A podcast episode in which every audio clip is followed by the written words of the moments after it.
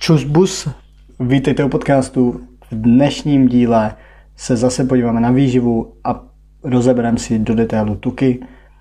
Dám nějaký úvod, trošičku si to rozdělíme, abyste věděli co a jak. Podíváme se na poměry omega 3 a 6 a v jakých potravinách se nachází. A podíváme se na trávení. Takže jdem na věc. Tuky eh, dneska mi přijde, že jsou tak trochu haněný, že v dnešní společnosti prostě jsou podceňovaný, že lidem nevěnují pozornost. Řeknete si, to je tučný, to je automaticky nezdravý, ale nemusí to tak být. Tuky potřebujeme, obzvláště ženy je potřebují a to hned z několika důvodů. Tuk eh, je nejbohatší zdroj energie. V jednom gramu tuku najdeme 9 kilokalorií, což je nejbohatší z makronutrient a největší zásobárna energie v těle je prostě fakt ta zásobárna tuku. A slouží nám tuky k tomu, že nám chrání orgány, mají izolační a teplnou vlastnost, to znamená, aby naše orgány neprochladly a tak dále. Tuk je součást buněčných membrán, což je hodně důležitý, nezbytný pro syntézu hormonů, obzvláště cholesterolu, pak testosteronu, estrogenu, je taky nositel esenciálních mastných kyselin, vitamínů rozpustných v tucích. Když si řeknete slovo zadek, tak ty vitamíny A, D, E, K, které vám tam zbydou, když odděláte písmeno Z, tak eh, to jsou přesně vitamíny, které jsou rozpustné v tucích, takže je to Ačko, Dčko, Ečko, Kčko a prostě když se vám ve vodě nerozpustí, potřebují k tomu, aby se rozpustili, potřebují tuk. Takže tohle bylo pár uh, takových uh, základních věcí, proč je tuk důležitý v naší stravě a proč bychom se mu neměli vyhýbat. Tuk jako takovej, někdy se tukům říká lipidy. Lipidy jsou v podstatě triacylglyceroly, jsou tvořeny jednou molekulou glycerolu v kombinaci s molekulami mastných kyselin na všech třech OH skupinách. A to není důležitý, ale důležitý je, že právě tady ty triacylglyceroly tvoří většinu tuků v potravě člověka, tedy v naší potravě. Našel jsem si na Roný.cz dělení tuků, protože tam je takovou pěknou přehlednou tabulku. A můžeme je dělit podle původu. Tam je jednoduché rozdělení, buď jsou rostliny, nebo to jsou živočišné tuky. A trošičku složitější je to rozdělení podle nasycenosti, kdy máte nasycené mastné kyseliny, nenasycené mastné kyseliny a oboje se ještě dělí. A tady tohle si můžete všimnout na obalu nějakých těch výrobků. Máte uvedený vlastně uh, tuky a pak z toho máte uh, uvedeny ty nasycené mastné kyseliny. Tak, ty nenasycené mastné kyseliny se ještě dělí na mononenasycené, polynenasycené a transmastné kyseliny. Ty polynenasycené se pak ještě dále dělí na omega-6 a omega-3. Uh, trošičku složitý, ale pojďme si to rozebrat postupně. Ty nasycené mastné kyseliny obsahují v molekule pouze jednoduché vazby, jsou obsaženy téměř ve všech živočišných produktech, například maso, mléko, mléčné výrobky, vejce a, a pak teda i v kokosovém a palmovém tuku. Obecně nasycené masné kyseliny jsou v naší stravě v nadbytku, konzumujeme je e, nepřiměřeně, prostě přeháníme to. Naproti tomu jsou e, nenasycené masné kyseliny, které obsahují minimálně jednu dvojnou vazbu. Jsou to, e, ty mononenasycené, někdy můžete najít zkrátku MUFA, a mají pouze jednu polynenasycené masné kyseliny, někdy můžete najít zkrátku PUFA, mají dvojných vazeb více. Mezi ty PUFA, to znamená ty polynenasycené, patří tzv. esenciální masné kyseliny. Esenciální to jsou ty, které si naše tělo nedokáže vytvořit samo a musí je přijímat stravou. Tohle je důležité, protože ty nenasycené tuky se vyskytují v rostlinných olejích, například uh, olivový, řepkový, lněný, v ořeších, v semenech a taky v tučných rybách. Co se týká těch mononasycených masných kyselin, tak tam ty můžeme najít v rostlinných olejích, zvlášť třeba v olivovém oleji. Omega-9 se jim taky někdy říká. Ty polynenasycené masné kyseliny jsou omega-3, omega-6. A ty omega-3, lněný semínka, řepkový olej, tučný ryby, teda omega-3 a ty omega-6 a jsou rostlinné oleje, sezamový, kukuřičný, sojový. Jsou to různé všemožné ořechy, všemožný semena. To jsou prostě největší zdroje energie, protože je tam ten tuk hodně zastoupený, takže tím pádem i tak jako to množství kalorií bude vysoký. Teďka něco k těm omega-3 a omega-6. omega-6 jsou nežádoucí v naší stravě v nadbytku samozřejmě, protože působí pro, prozánětlivě, to znamená způsobují záněty a ten poměr mezi omega 3 a omega 6 by měl být 1 ku 2 až 1 ku 3, to znamená, měli bychom přijímat uh, víc těch, uh, těch omega 3. V naší stravě jsem někde, myslím, četl, že máme, že ten poměr místo 1 ku 2 1 ku 3 je 1 ku 15, nebo něco takového, ale kvůli tomu bych, jako, tady mě neberte úplně za slovo, tím si nejsem jistý, ale prostě je tam, je tam uh, vyložený nepoměr a docela zásadní. Jo, uh, vlastně ty omega-3 um, vlastně konkurují těm uh, omega-6. Jo, omega-6, ty mastné kyseliny jsou ale důležité taky, protože nám zajišťují například, jsou dobrý pro srážení krve a pro uh, a ten pro, za, pro zánětlivý účinek my vlastně taky v malé míře potřebujeme, protože to znamená, že naše tělo se tomu musí bránit, čímž pádem tomu organismu to pomáhá, protože si uchovává obraný reakce. Ale samozřejmě pokud bude nadbytek těch omega-6, a ty omega-6 jsou problém, protože třeba když jíte všemožný průmyslově zpracované potraviny, tak prostě to jsou fakt pro zánětlivý, pro zánětlivý jídla. Já nevím, burger v mekáči a takové věci. Tak tam fakt jako ten poměr těch omega-3, omega-6 je hodně špatný a je prostě potřeba to trošičku ubrat tady v těchto, v těchto potravinách. Tak tohle byly teda ty polynenasycené masné kyseliny omega-3, omega-6 a, a ty mononenasycené uh, rostlinné oleje omega-9. A teď se podíváme na transmastné kyseliny, protože uh, jednu dobu se hrozně hanily jako uh, ty masné kyseliny, ty nasycené masné kyseliny, ale ukázalo se, že mnohem větší démon, mnohem větší zlo a celkově uh, pro naše tělo špatný jsou transmastné kyseliny.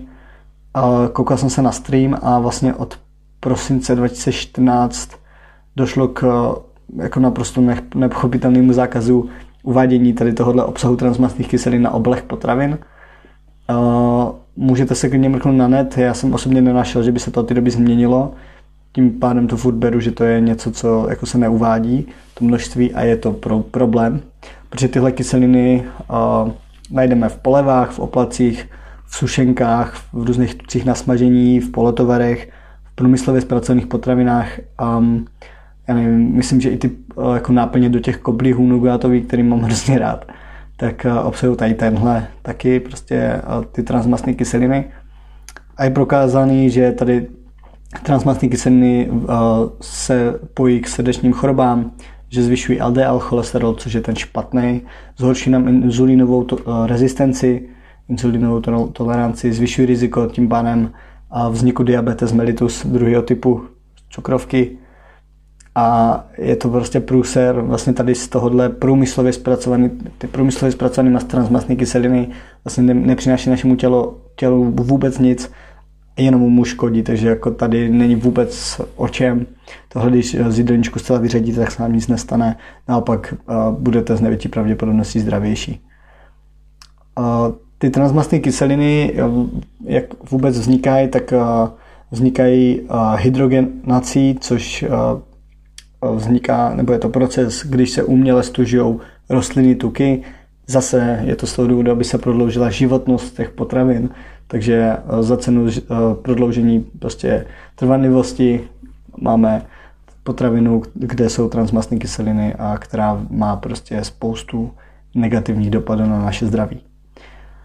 Co už prostě děje se to, dokonce je studie z roku 2008, kdy vlastně se zkoumalo trans nenasycené mastné kyseliny z přirozených zdrojů versus právě ty průmyslově vyrobený. A Nenašla se tam spojitost mezi konzumací přirozeně se vyskytujících transmastných kyselin a vznikem onemocnění srdce a cév. Jo, zároveň ti autoři upozorňovali na škodlivost průmyslově vyrobených transmastných kyselin na naše zdraví a dokonce právě se ukazuje, že mají mnohem vážnější důsledky než ty, které mohou přivodit ty prostě haněný nasycený mastné kyseliny. Samozřejmě, jak už jsem, ten poměr mezi těmi rostlinnými a živočišnými tuky by měl být prostě taky jedna ku dvěma. Měli bychom, připo, měli bychom jíst dvojnásobek zhruba těch tuků, které jsou rostlinného původu, protože naše tělo jako na tom pracuje líp a je to prostě pro nás vhodnější. Vhodný zdroje tuků, když bychom tady, kdybych tady měl něco vypíchnout, tak budou to bude to třeba budou to ty semena ořechy, jak už jsem říkal, bude to například avokádo, budou to tučné ryby, bude to, budou to různé ty oleje, olivový, řepkový, lněný, zase ale olivový olej nepoužívat do teplých pokrmů, olivový olej je spíš na zakápnutí salátu a, a tak dál.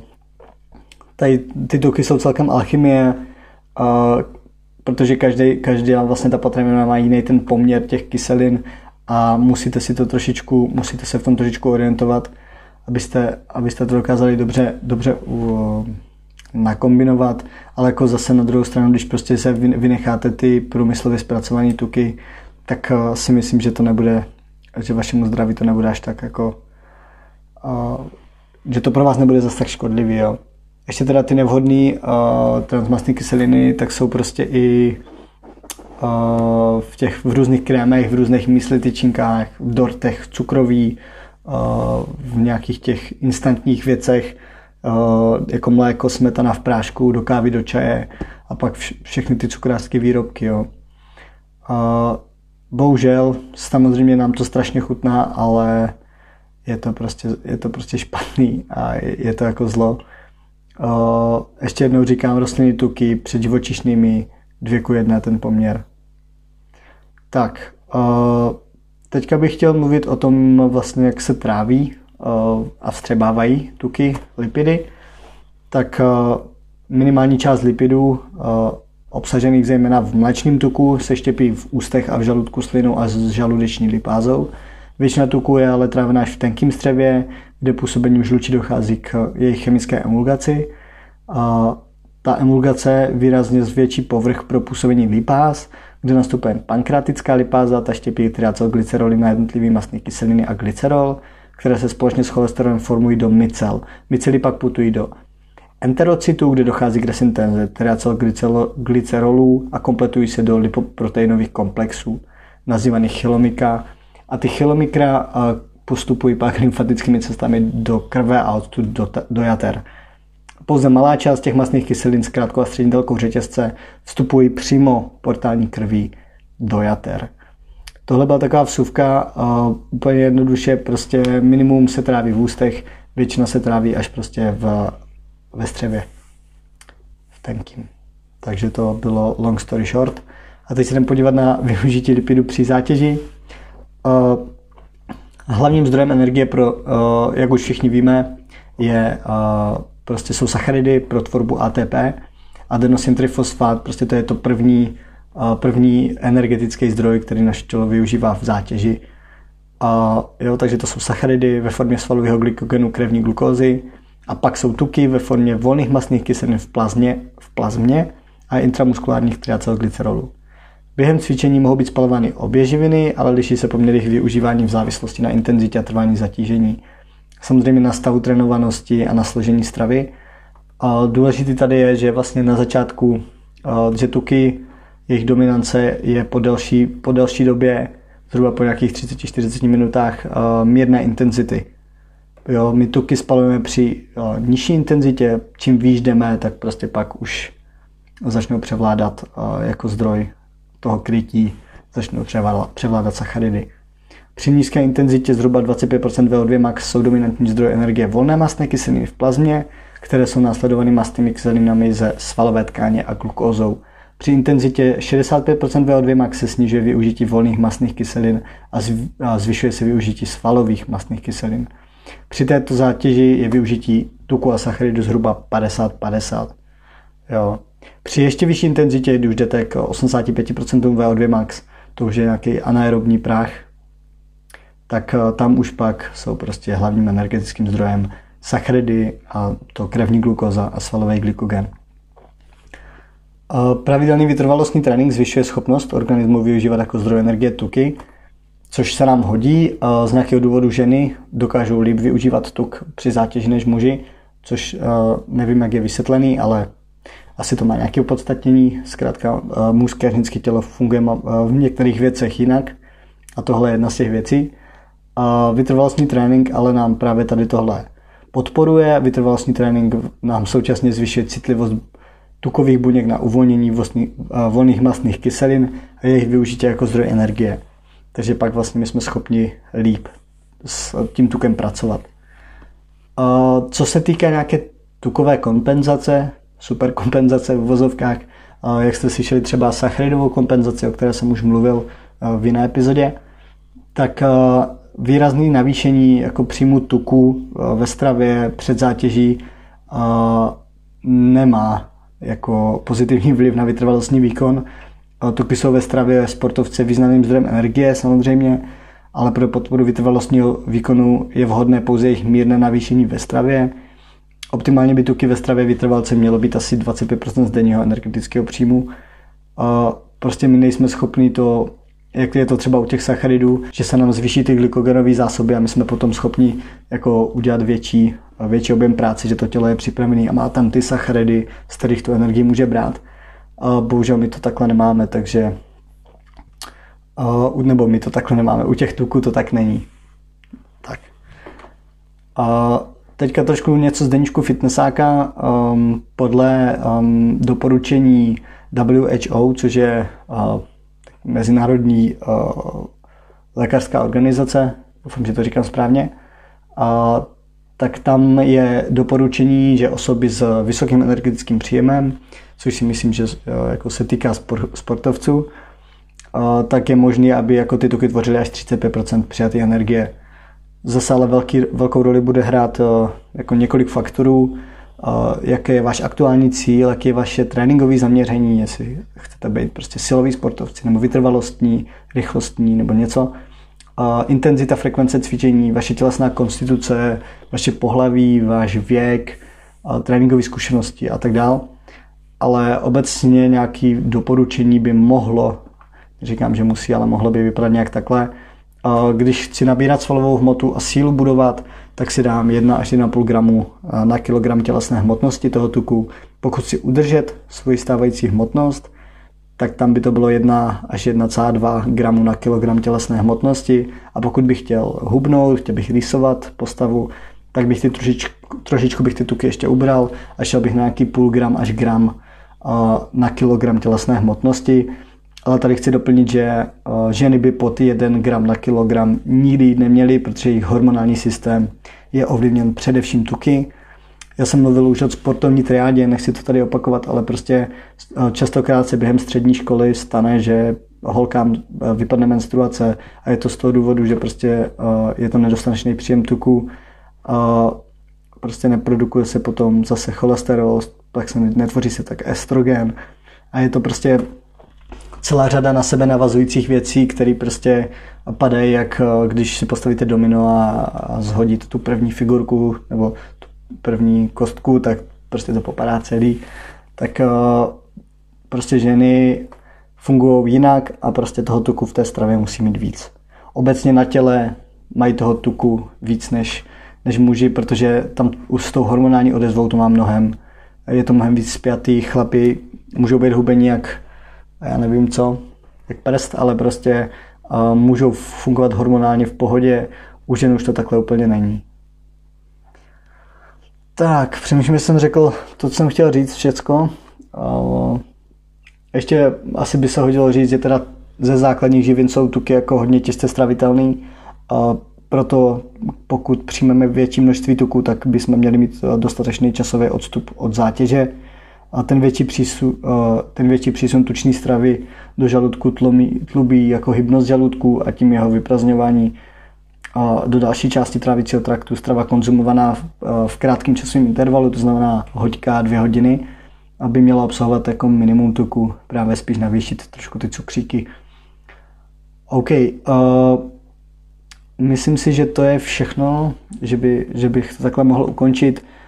Uh, díky za poslech, uh, jsem rád, že vás tady ty podcasty baví, že jste se dozvěděli snad něco nového informace, které jsem tady čerpal, tak byly, jak už jsem říkal, něco bylo z, z Rony.cz, něco je od paní doktorky Klimešové ze její strán, stránky, ze její knížky Základy sportovní výživy a, a něco bylo ještě různě po internetu.